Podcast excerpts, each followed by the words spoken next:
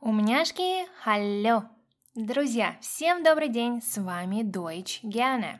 Меня зовут Дарья Хандрикова, я преподаватель немецкого и русского как иностранного и автор проекта по изучению немецкого языка Deutsch Gerne. Сегодня в продолжении предыдущего поста я хочу вас познакомить с интересным выражением со словом das Wort. Если вы еще не разобрались с разницей между словами Worte и Wörter, тогда сначала слушайте предыдущий подкаст, а затем переходите к этому.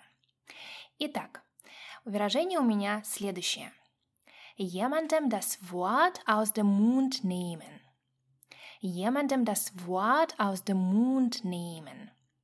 Oder jemandem das Wort von der Zunge nehmen jemandem das Wort von der Zunge nehmen. Означает снять с языка. Это устойчивое выражение, фразеологизм, который означает сказать абсолютно или приблизительно то же самое, что намеревался произнести в этот же момент другой человек.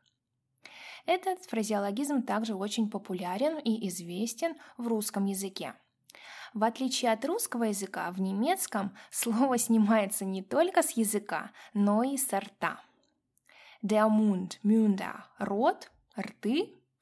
Die Zunge, Zungen – язык, языки.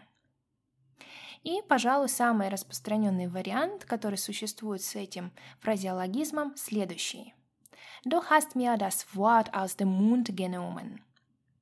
Du hast mir das Wort aus dem Mund genommen. Oder du hast mir das Wort von der Zunge genommen. Du hast mir das Wort von der Zunge genommen. Ты снял слово у меня с языка. Или в немецкой э, варианте с рта. Давайте послушаем еще разок. Du hast mir das Wort aus dem Mund genommen. Oder du hast mir das Wort von der Zunge genommen. So, das war alles für heute. Vielen Dank und einen schönen Tag noch.